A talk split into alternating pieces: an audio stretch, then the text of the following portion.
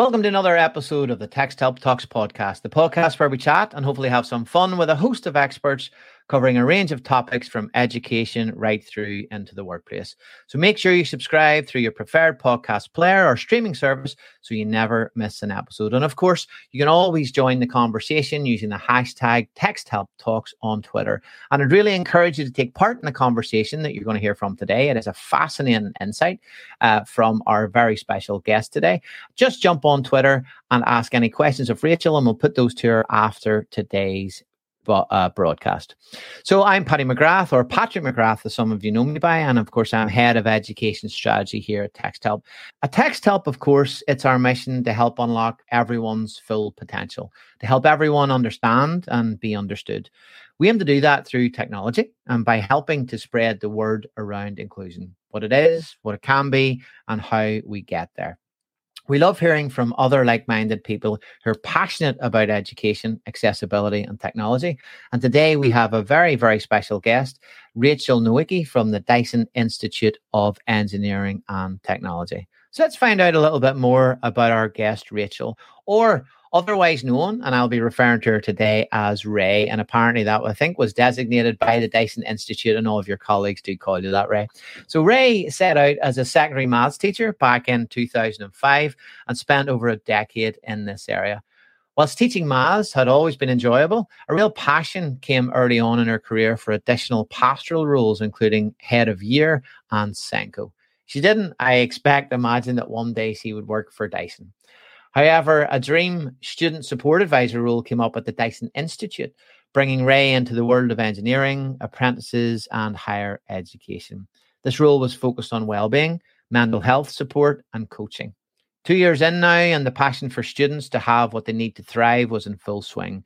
After the Dyson Institute got new degree awarding powers, a disability department was formed, currently consisting solely of Ray, and we'll explore that when we talk to her in September 2021.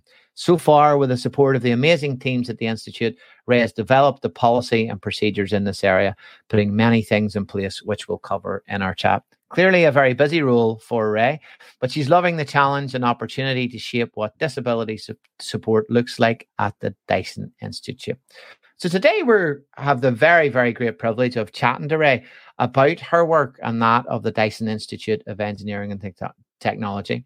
And if you're not aware of the Dyson Institute, their mission is that every day they work to build challenging and enriching educational experiences which are free, student centric, and aligned with the needs of industry. And that ties into their vision, which is to develop engineering leaders of the future.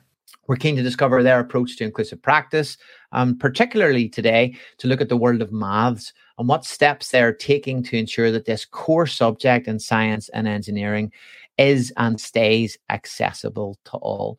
So, with that, Ray, um, hopefully that bio did you justice. So, a huge welcome to this episode of Texthelp Talks. How are you?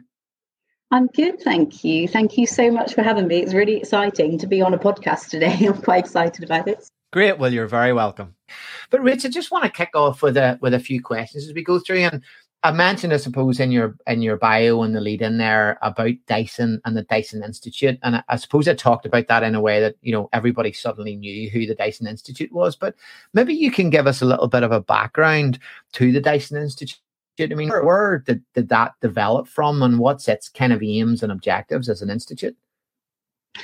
Yeah, so um, the Dyson Institute was formed approximately five years ago. So we had our first lot of graduates last year, so last summer. Um, and it was formed from an acknowledgement, particularly from James Dyson, that there is a lack of engineers in the field. There's an industry need for more engineers and sort of challenging that at government level and being told then then set up an institution to, to help uh, bridge that gap. Um, and so the Dyson Institute was formed and for the first four four years of that, I guess. I think. Uh, make sure I get that right. Um, Warwick University have um, delivered that degree, or, or more specifically, WMG, which is Warwick Manufacturing Group, have actually delivered the degree, although it has been on site at Dyson in the main headquarters in Murray, in Wiltshire. Um, so the course is run here, the lecturers come down and deliver it, Um, and then during that first four years, what we did is set out to get our own degree awarding powers, which we were then successful with. Um, and as of September, we've now become an independent institution um, and we can deliver our own degree. Um, and at the moment, that is just one pathway, which is um, a Bachelor of Engineering and it's a General Engineering degree apprenticeship. And is, um, is that a first in the UK, right? Um, for for an entity such as a commercial entity such as Dyson to do that? that my understanding is that we're leading the way. Yes, although okay. um, I'm aware that there are some very cool other specialist institutions. Um, yeah. But yes, I understand that we're one of the first to to do that, and it's a super exciting place to be for that reason. We really are sort of leading the way. And um, we have some values at Dyson around being pioneering and different and authentic. And I think that we get to be all of those at the Institute and really put in this new way of learning. And our undergraduates are engineers in Dyson from day one. Um, and they split their week between learning and working. So, you know, it's funny, right? You're doing sort of lots of chats about you know maths at all sorts of ages. You hear about maths anxiety, of course. Now, I don't want to, we're not, we won't have time probably to touch upon something like that today, but a lot of the things you hear from students, young and, and more mature, is the kind of the lack of relevancy, I suppose, with maths sometimes, the abstract nature of it. And I guess with the programs you're putting in place with Dyson, the relevancy is quite immediate to what you're studying there because you're you're in a live engineering environment and there must be very, very tight direct links in there. So it must really ramp up the relevancy from from from day one, I guess. Absolutely, yeah. So our undergraduates can go and see real in life situations that are un- unfolding in the workplace where they can apply their learning straight away. So from, from lecture to workplace within a week. Um, and sometimes that's not always aligned to what they're learning right at the time. So it might come at different stages, but it definitely makes a huge difference. And it works both ways. So I've heard of undergraduates because they've been in their electronics rotation, for example, when the electronics module comes up, they're feeling really prepared for that and seeing where what they were starting to pick up in the workplace comes into play in their learning. And it, and it happens both ways, which is really lovely to hear. Brilliant. Well, let's think about when in the in our opener there we talked about the fact that we wanted to explore inclusion within within the institute. And I mean, how how do you? And I've read some pieces that you've written, and we'll link to those in the show notes. We'll talk about them a little bit later. But a fascinating insight. But can you give us a kind of a nutshell overview of what the the institute's approach, and then obviously your direct approach is um, as leading that charge to inclusion in that learning environment? Yes, so I like to think that we have a bit of a three pronged attack to inclusion that I like to talk about. So, um, the first is that anticipatory side of things. So, we anticipate that people are going to come in with different backgrounds, different needs, different learning styles. And we do, I think, a great job at trying to um, approach that from day one. So, from day one, there's as inclusive an environment as we can possibly provide. Um, so some examples of that would be um, things like our lecture theatres are incredibly inclusive. There's there's screens down the side as well as at the front. There's rising desks if you need them. There's every lecture is recorded um, and you can watch it back with a transcript, or we give notes out ahead of time. So there's lots of different formats for the information that our undergraduates need to receive. Um, we every undergraduate that walks through the door gets given a laptop to work with, um, and then that's where software such as Equatio is coming in. So we're also making sure there's a really good suite of software to support yeah. those undergraduates as well. So it's that real. So the first the first thing is that we anticipate this is going to happen, and we put really good provision in place. Um, the next bit is designing that bespoke support that some people might need with that higher level of need or something slightly different going on for them and we can put bespoke support plans in place, whether that's to do with the workplace or the learning environment, exams and assessments, all those sorts of things.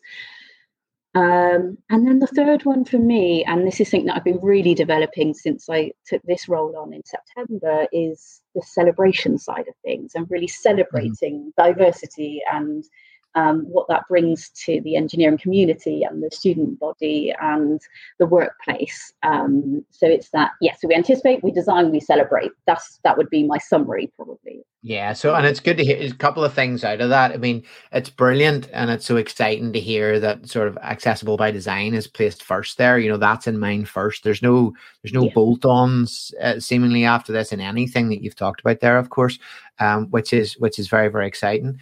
Um, and and I read somewhere, or did I read somewhere that you screen or voluntarily screen all students? Is that right? Can you can you delve into that a little bit more, just for our listeners? Yeah, so all of our undergraduates, so this is only since September, since we became an independent um, institution. Um, all of our undergraduates have the opportunity when they first arrive to take part in a screening, um, which is an online assessment. And it gives back a profile to our undergraduates of the ways in which they learn, their strengths, maybe the areas they might have more difficulties in. It's broken down into the different sections um, of the brain, things like numeracy and literacy, but also verbal memory, non-verbal memory, executive function, those sorts of things. And for us, so that may highlight that someone has a neurodiverse need in one of those areas if they perhaps are slightly divergent away from from the norm. Um, but it allows us to open up that conversation very early on and create an environment. I hope that that students come in and can have that conversation with us. I suppose the fascinating thing about that is that you're able in that instance that to focus very much on strengths and on opportunities of that neurodiversity. And it's not yeah. you know being accessible by design means that you're not you're not even considering deficits there because everything you design from the ground up you know you know has has those things addressed or at least should do in an accessible environment accessible way. So it must leave you to be able to i guess focus on those strengths. But would you agree with that or Yes, definitely. And I do think um, it's been such an interesting process to bring this on and start having those conversations because it definitely discovers people's strengths. And when um, it does also talk about difficulty, of course, and I think that's so important. Um, a large proportion of our student body is neurodiverse. Like mm-hmm. that's mm. one of our strengths, I think. Yeah. Um, and I think it's a strength for engineering to have that those different sort um, ways of ways of thinking, let's say, brought into the industry. Um, so I never want to undermine how difficult that can be for some people ever. However, it gives us a great opportunity to focus on strengths. And I can just give an example of uh, so a colleague that I work with was dyslexic at university, for example, and he's he's really happy to share that, and I don't think he'll mind me saying this. Um, that and I sat down with him one day and said, This is what I want to do. There's Neurodiversity Awareness Week coming up. I really want to celebrate this side of things. And I sat down and showed him some of the like real positive traits that can come from different areas of neurodiversity. And it was the first time that he said, I've never considered that my dyslexia is a strength. And I can now see why I'm good at my job and why sometimes I can see things that other people can't. Yeah. And just that conversation has been spreading across the institute. And that's, you know, that's a real joy for me. Yeah, and it's good to see that. I mean, I've noticed recently, particularly you mentioned dyslexia there.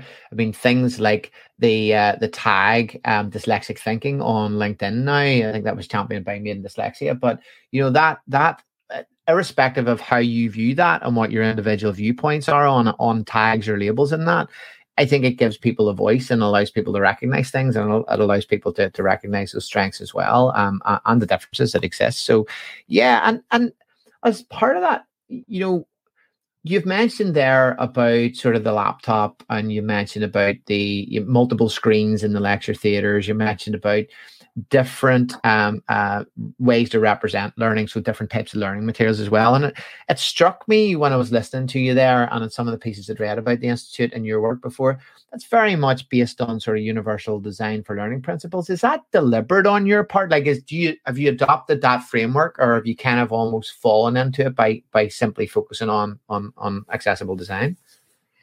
It's it's a really lovely question, and I um, when I looked at Universal Design for Learning, I realized we do definitely mm. take on those um, key the key ethos that they're presenting in that framework. It was it is by accident, if you like. It's by approaching our learning with accessibility in mind as early on as possible. Yeah. Um, that I think we are naturally falling into that framework by chance, and it's definitely something I'd like to look at closer. That I I don't know loads about at the moment, but it's um, certainly seems to align with how we've designed our course and how we're running. You know, it's interesting. I know we were talking um, uh, previously about this a previous conversation, but what I found when we talk about universal design for learning, just when you re- recognize uh, the, the strands and you you talked about reading through UDL principles, when you recognize the strands, suddenly so many educators that are like yourself that are passionate about inclusion, that are passionate about neurodiversity, they sit up and they go, well, hold on a minute, we already do that. That's the approach we take. And sometimes these things are just good practice. You know, they don't necessarily have to have a label, I guess, around them, um, but it can be useful for others to have that label. But if you if you take that approach, whether it's UDL or whether it's the approaches that you've taken, is it difficult to get your colleagues um, and your peers um, on the same page on things like this because they may well be coming, I guess, teaching in another in another um, uh, third level institution where these things aren't, I suppose, as maybe prevalent as they are in Dyson. So, is, is it difficult to get them enthused and get them on board with the strategies that you're putting in play?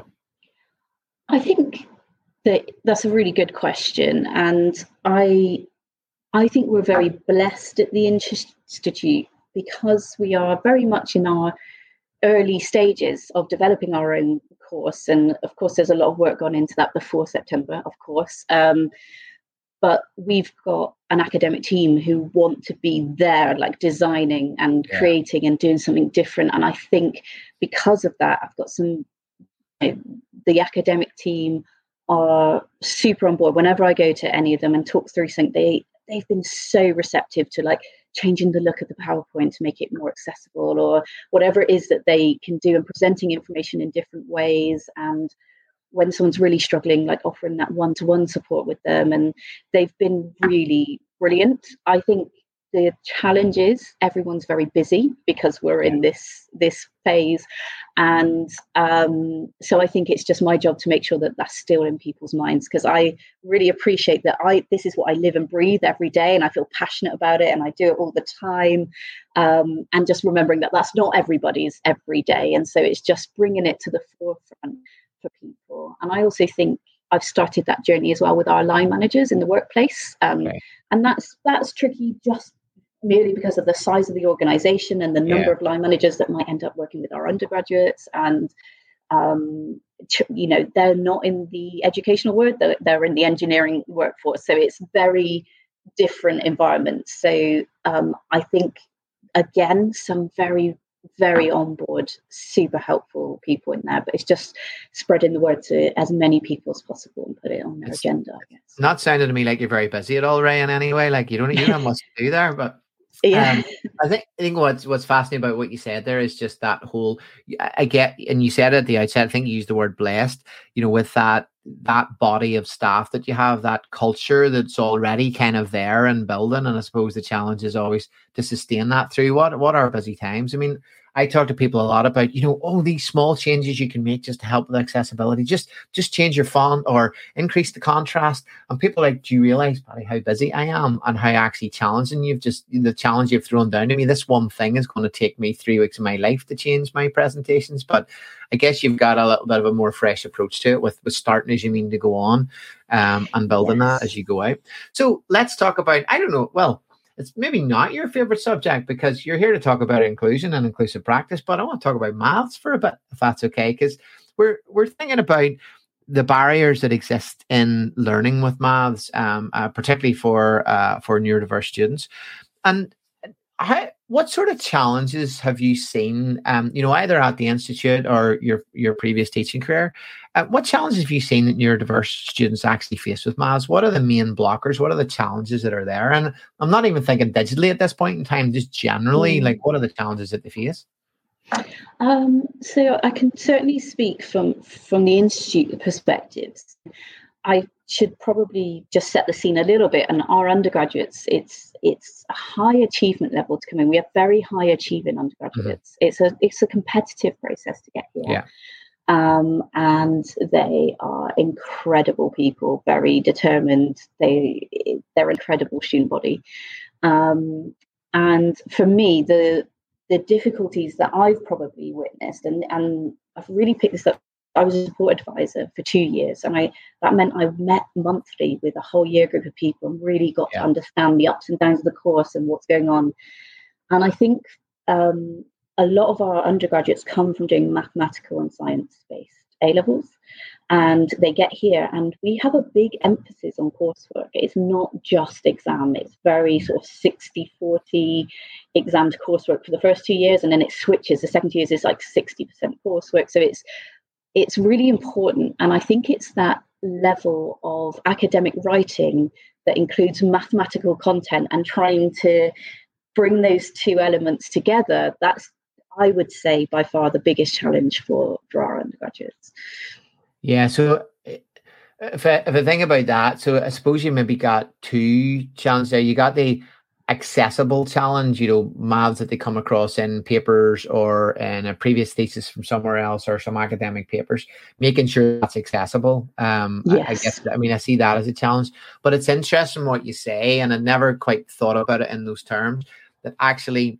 and, and a bit of background from my perspective w- when we talk about um, very naturally talented mathematicians and engineers we talk about at a very high maths level there's often particularly for those who perhaps have had dyslexia or, or, or live with dyslexia you know they they may also have sort of dyscalculia traits which actually do impact very fundamental basics of maths but don't necessarily impact that very high level of maths that they're engaged with. So so i mean that's an interesting parallel there but i guess that ability to articulate maths and it's probably maybe fair to say, and you can clarify this maybe and, and tell me better, is it the tools can get in the way? Is the frustration of the tools get in the way of right? I am now writing an academic piece of coursework or a full or or or, or my full dissertation. And at that stage, actually, it's the tools make it difficult for me to express the mathematical content. Is is that would that be fair or or no? Yes, I do think the so for example, trying to to create equations in the context of a academic report or essay is is challenging, um, and it's an added challenge on top of creating something very literacy based, which a lot of our undergraduates are not necessarily used to, having done very scientific A levels and a high percentage of our of our undergraduate body are dyslexic. That's what that's our biggest need by far. Mm-hmm. But also ADHD, autism, and dyspraxia are also there amongst our our needs. And I think, yeah, it's so it's all the added challenges of doing this yeah. complicated piece of work, but then being able to produce um, yeah mathematical content in that. Especially, I think if you're quite a gifted mathematician and it goes quite quickly, like having to get that into an yeah, IT format is quite frustrating, I imagine. You can pace with your brain in terms of articulating yes. it on a piece of coursework. Yeah, that's yeah. that. Yeah, that that's interesting. I suppose. I suppose the the digital world that you live in, you talked about every every student gets a laptop, and I guess the coursework that you talk about is always going to be digital. I guess the learning environment is always going to be digital. So, as that does that then present its own individual sort of challenges, uh, just in the same way? Yes, um, all coursework is digital, so absolutely um, it is. And we've obviously also been at a stage of setting up the systems to support that. So it's yeah. we're still so in uh, early on in our stages as well that is yeah it creates can create quite a challenge. But on on the flip side of that, then we're talking about students, uh, and we talked earlier about sort of getting your your colleagues and your peers on board um, uh, with the inclusive approach. Does that mean that you have a an an education piece to do with your colleagues to make sure that, that whatever they're designing in terms of course assignments and, and coursework set through your uh, your LMS type systems are that has to have an inclusive approach to it, I guess, as well. So so they need access to the same level of tools as the students do. Yes. So um, the, I don't think I've necessarily described this to you, but the way that we've been developing our um, software offering is um, it's it's been going on for most of this academic year, and I am lucky to have a lot of um, positive things in my role, and being able to onboard new software without much of a challenge financially is great. But actually, onboarding software to a Dyson laptop that will interact with some very sensitive information that we need to protect um, hasn't been easy. Like that's a really long process for us. It needs to go through privacy measures. It needs to go through cyber security measures, and um, so the process to get some of this software has been a long one. Um, but it's very much been planned in a staged approach. And the way that we've done that is we worked with an external company to help um, advise us on what software would be great because Dyson itself has loads of great software, but it's not necessarily based in the educational environment. Yeah, so it was yeah. about getting some more of those educational software on board. Um, and then we had a series of training with that company that our staff were all invited to to get more knowledge for them. And we're currently in the phase of now bringing the the undergraduates on board and really promoting it. So it's been it's taken a little while, but um, we're at a really good stage now. But definitely part of that has been getting the staff on board along the way. And if it if it take a step back then maybe from that and you talked about getting that external company involved and kind of the support and the resources i guess you have internally. But if you think about that the challenges that you threw out with maths earlier on um, that we all see and we all identify with and know they need to be addressed like w- when you started to explore a math solution uh, f- for inclusive practice like what, what were you actually aiming to achieve in that? I mean specifically i mean yes I, I, I get you know you want a more inclusive environment you you want all of that you need all of that. But like specifically what was it about for you when you said right here's my shopping list. I need to go out and i need to do i need to get a piece of software that helps me here. Like what were you trying to achieve with that? Um, I think it is, in a nutshell, I wanted to be as inclusive as we could, and it's that anticipatory approach that we were talking about earlier, yeah. making this um, as approachable as possible, as accessible as possible. And um, I guess when I set out, there was a slightly broader picture of we don't have the right kind of software for an educational. We have all this, we do have software that Dyson offers, but it's not quite fitting the educational yeah. side of things. And it was about developing that and useful strategies. And I will admit, before doing that, so it was the external company that suggested um, several software and, and Equatio being one of them.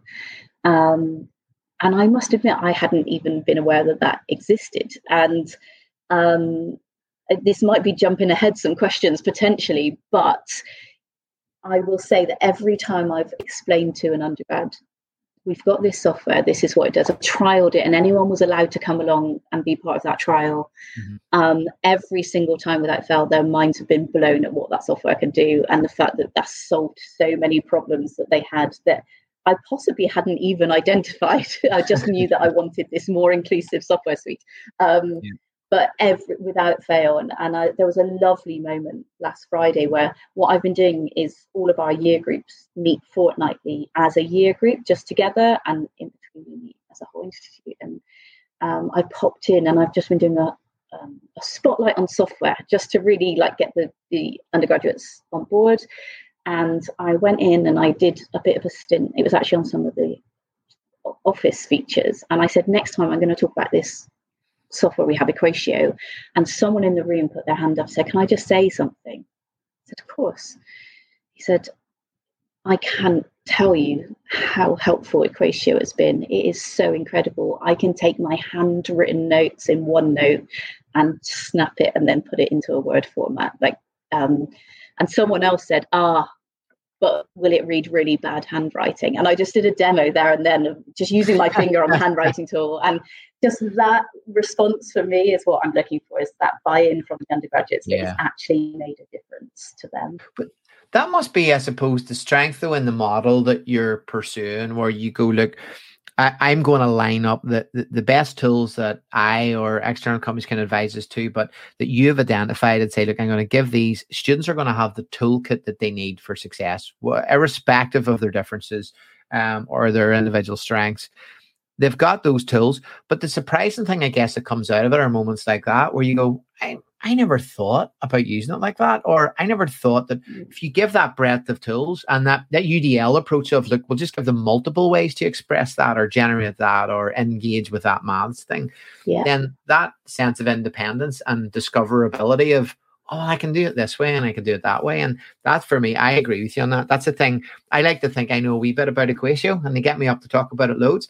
And then you just go and you'll go into like a year eight class and there'll be an 11 year old there and they'll go, Yeah, but have you seen this? And you're like, No. and you, yeah. you learn something new as well about not so much about the feature, but about how they're using it to really, yeah. really help learning out. And that, I find that fascinating. And we get, and I always talk about with technology in particular, how much we need to provide the opportunity to use it. And if we provide the opportunity to use it, whatever that technology is, that we see all these different outcomes that that I, mean, I started this question going, what you know, what did you want to achieve by this? And some of those things I'm sure you didn't ever set out to achieve, but you're achieving them with your students.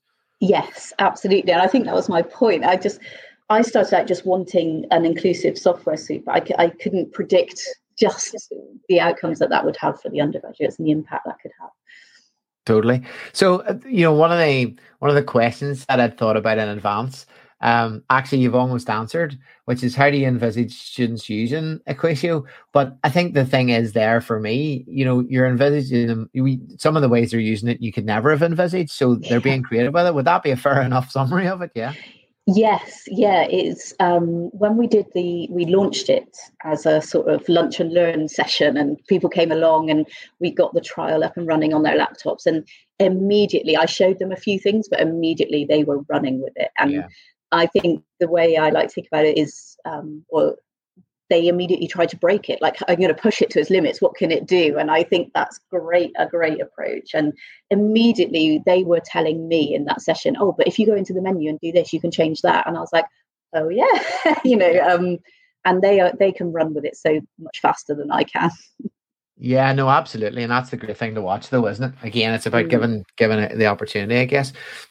Um see you talked about there uh, in terms of students you did sort of uh, lunch and learn um, but as you look ahead to next year and equipping students um, with the tools like w- what does that that beyond that simple onboarding piece where look the tech deployment is one thing and then the the initial student introduction how do you with tools like this and obviously you're using many other tools as well how do you keep momentum with students? Um, how do you keep that going and ensure that they're actually getting what they need from it? It's, it's not about you know value for money. It's not about using the tools that you paid for. It's about making sure obviously that they they get their use out of it and it, it helps them in learning. How do you keep that going?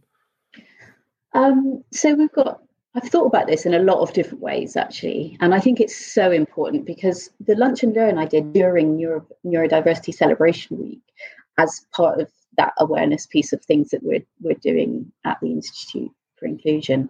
And it was really important to me that we don't only talk about those things during Neurodiversity Celebration Week, that it becomes an ongoing drip feed of information that's really important to our undergraduates. And um, so we've done this, as I mentioned, this sort of spotlight on software where I'm going into regular meetings and I'm going once a month to each year group and just presenting something more and just keeping that conversation going. Mm-hmm. Um, and I think it's also about getting staff on board. And the more that we see staff perhaps using it in the lecture environment, for example, that that can help um, keep that momentum going. Um, and the other thing for me is like moving forward because this has been quite a new thing for us. Um, what's really lovely about the site license approach is that our, our undergraduates who are under uh, Warwick or WMG can also access this, which is great. Um, but around about sort of October time, once the initial induction period is settled and people are at work and started their lectures, I intend to um, the external company that supported us to come in and run workshops. Um, and I would like that to be an annual thing so that during the first term um, that any of our undergraduates are with us, they will have the opportunity to attend workshops that are designed specifically to help them understand what software is on their computer and how that can help them in their course and in their workplace. And um, that will become an annual thing. So to make sure that that's that's the um, and then it's I think all opportunities. So the other thing is um, I've not mentioned these people and they're incredible people. The student support advisors. So each year group has a student support advisor. And that means they get access to a one to one conversation on a minimum of a monthly basis to discuss anything they want, like whether that's time management, whether it's um, stress management, whether it's learning independent skills about living away from home or whatever it is. Um, and I think making sure that that team of people are really aware and they can see that when there's perhaps an issue coming through on a one-to-one basis that they know they can suggest software that will support that or come and talk to me and, and, and we can take yeah. it through so it's that I think coming through the staff from different ways, whether that's the support team, whether it's the academic team, um, the workplace team or myself that these conversations are just able to happen as often as possible. Yeah, no, absolutely. Really important and, and solid plan. And uh, you mentioned something there, and I just want to come back to it. And I, I apologize, Ray. It's going to sound it's going to sound horribly commercial, and I genuinely don't mean it to sound horribly commercial. Um, because what's interesting is the conversation in higher ed and in further education, even in schools, about software. And it's that you mentioned it in almost a commercial sense there, where you said, "Oh, we have a site license." Right. And of yes. course, for anybody listening who going site license, every student then has access to the same tool. But obviously, there's always that conversation ongoing where a school or a college or a higher ed institution go, well, can I not just give it to the pupils or and the students who need it and that have been assessed or that have expressed to me that they have a particular challenge? And I just love, just as we start to wrap up here today, like what what's your view on that? Um, because you talked about it earlier about giving everybody access to the laptop and all of the tools. Why is that so important that everybody has access to the same thing without asking? It's so important to us because, particularly for our environment and for engineering, for us, collaboration is really important. Okay. And I that's well, that's just one reason. Um, so a lot of our coursework is group based, and it it makes it so much easier when people have access to the same software and can edit things and that sort of thing. So that's one reason. Um, but also, one thing I've really learned since being here is people come here with unidentified needs. Um, there will be, for all the people that are diagnosed or highlighted with something, there are other people who may have similar struggles that are currently not diagnosed or highlighted. And I've seen that a lot because of the um, type of student we get. We are doing an engineering degree apprenticeship that naturally attracts um, a lot of neurodiverse people, which I think is incredible. A lot of them have had lots of support and masking strategies up until this point, and then at our level of learning, a lot of challenges come into play. We talked about that independence of learning, but it's also the independence outside of learning, like the learning to manage life, um, and all of these challenges and a workplace for some of them that might be the first time they've been in a work environment. And all of these challenges i think sometimes um, we start to see needs that hadn't been previously identified. And what this allowing the software for everyone does is it supports those that are either identified or not identified, um, as well as allowing that collaboration between all the different styles of learning. Um, yeah. People who like to dictate, people who like to handwrite, people who prefer to use the LaTeX coding. You know, it just it suits everyone. Yeah, and uh, you know, I tend to talk a lot in, in a similar way that you've talked about that learning iceberg, and it's a it's a kind of a, a keynote and a presentation that that I do in lots of places. But I think the importance of that is to reinforce exactly what you've said, which is, you know, we're familiar with that 10%. And I know, you know, they're just rough figures, the iceberg analogy, but that, that percentage of students that sit above the waterline, okay, we know what their individual challenge is. They've been screened or they've been assessed or worked with them, they've identified. But the sheer volume of students that are sitting underneath that waterline that just kind of get on with things because that's the way they've always done it when they could be availing of the support. And that's the thing that for me, I'm most passionate about addressing in anything I do. And so I'm so glad. And we and genuinely, Ray, we didn't talk about this before today. No, not planned. so, so we're we're just on the same wavelength, which is good. And that's definitely for me a, a big Texthelp thing as well. It's to it's to help everybody um, understand and be understood as we always talk about.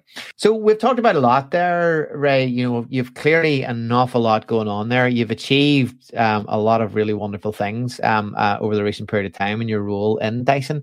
But what's next to take on? You know, is it about embedding? Is it about um, making sure that you continue to be inclusive, um, which I'm sure you want to do? Is it about new projects that are coming on board? What's the priority for for the year ahead uh, in your role at Dyson? So I've got a lot of things that I want to focus on. A big one is embed all this great practice we've been building up this year is making sure that that is um, becomes part of our ethos and is just there all the time. A really lovely thing that's been happening, and I hope it's because we've been opening up the celebration conversation as well as the difficulty conversation. Uh, undergraduates are coming to me saying they want to be a voice for disability yeah. and for neurodiversity, and they're really keen to um, advocate and make make it inclusive with us. So working with the undergraduates and with undergraduate voice is really important. Um, our academic team is constantly growing because we're we're growing that side of things. So I think working with them. You mentioned about coursework assignments, and I really want to make sure that that's done in the most inclusive way possible. And a big one for me is workplace, is making sure that we're getting the the real we've i think we've got some really leading adjustments that we put in place for our academic side. And I think we're getting there in the workplace, but my understanding of that and developing that is something that I really want to look at moving forward. I think I can only give you one piece of advice after hearing all of that, um, Ray, and that's just make sure you get a good rest up this summer because there's, there's, there's, clearly a lot of work ahead, um, which is great, but it's exciting, I guess, at the same time. You know, I think it's it's super exciting, and it's really important not just go. Oh, I made a good start and rest. I think I definitely want to keep that momentum of of um, you know. I really want our approach to inclusion to be sector leading. I don't yeah. want to rest on that. I want to keep moving with it. Clearly leading the way there, and you know, one of whenever I joined Texthelp, you know, we have a, we have our words that you know describe our culture, and and one of the words there is empowerment you know, and it, it allows us to sort of move on with things, to push things ahead, to, to drive initiatives without necessarily asking for permission at times, which is great. But it strikes me that that you feel empowered in the role that you're in. You're clearly given, you know, support and tools and access to finance and stuff there that can really help drive things forward. And that's that's really, really exciting to hear about. Um, so unfortunately, right, we've got a we've got to wind up our podcast today. It's been a, a wonderful sort of hour uh, spent with you, just talking through these steps. Uh, there was lots of stuff covered. You know, your view um, on uh, on on what the what the Dyson Institute have put in place, what you've been able to achieve in your role. You know, we talked about the site licenses, and more importantly, never mind site license, the, the availability for every student, irrespective of their needs or identified needs or their barriers that they're facing to have access to the right tools. Um, for me, what was really exciting about today was actually looking at that accessibility first strategy. You know, when you opened up today and you talked about you know the multiple screens and the multiple different formats and things. That's really exciting because that's the stuff we really want to inspire other people to do. So look thank you for your inspiration today and your work to date um, hopefully we'll stay in touch. I would encourage any of our listeners to absolutely join the conversation using the hashtag Texthelp Talks on twitter. Do ask ray a question. I'm sure she'll be only too happy to answer. And ray are you on twitter? I never thought to ask you this before today. Can we follow you on I'm- twitter or I am not currently on Twitter. We definitely have Dyson Institute um, accounts, which are worth following. Instagram's brilliant. They, we've got a team that just really put good content out there. Um, That's perfect. So, what, what, we'll do, Ray, we'll put, we'll put those in the show notes. And if people want to know just generally more about the Dyson Institute, um, where, where can they find out more? Yeah, so we've got our website, dysoninstitute.com. Do check out the um, Instagram that we put out. I also did write a piece in Advance HE, so a blog around our approach to inclusion, um, so well to neurodiversity specifically. So please feel free to check that out as well. Brilliant. Uh, and what we'll do is, again, we'll put those in the show notes and we'll make sure everybody has access to those. And if it's okay with you, um, after this episode goes out, I will on my own Twitter channel and the Texthelp channel will will link out those notes as well. I would encourage everybody to read the blog um, that Ray had put out. Um, I read it uh, a week or so ago and found it absolutely brilliant. Um, and it was a shame that I hadn't come across it before now. Maybe it was only out a week ago, uh, Ray. I don't know, but um, uh, it was a really really good piece, and I think summed up your approach and the Institute's approach to inclusion. Um, a really, really good read. So, Ray, thank you so much. Uh, it's been a, a, brilliant hour spent with you today. Um, and I'll send you on your way today to go do what you've been doing for quite some time now, which is change the world with your approach to inclusion. Uh, Witecki, thank you very, very much. Thank you so much for having me, Paddy. Thank you.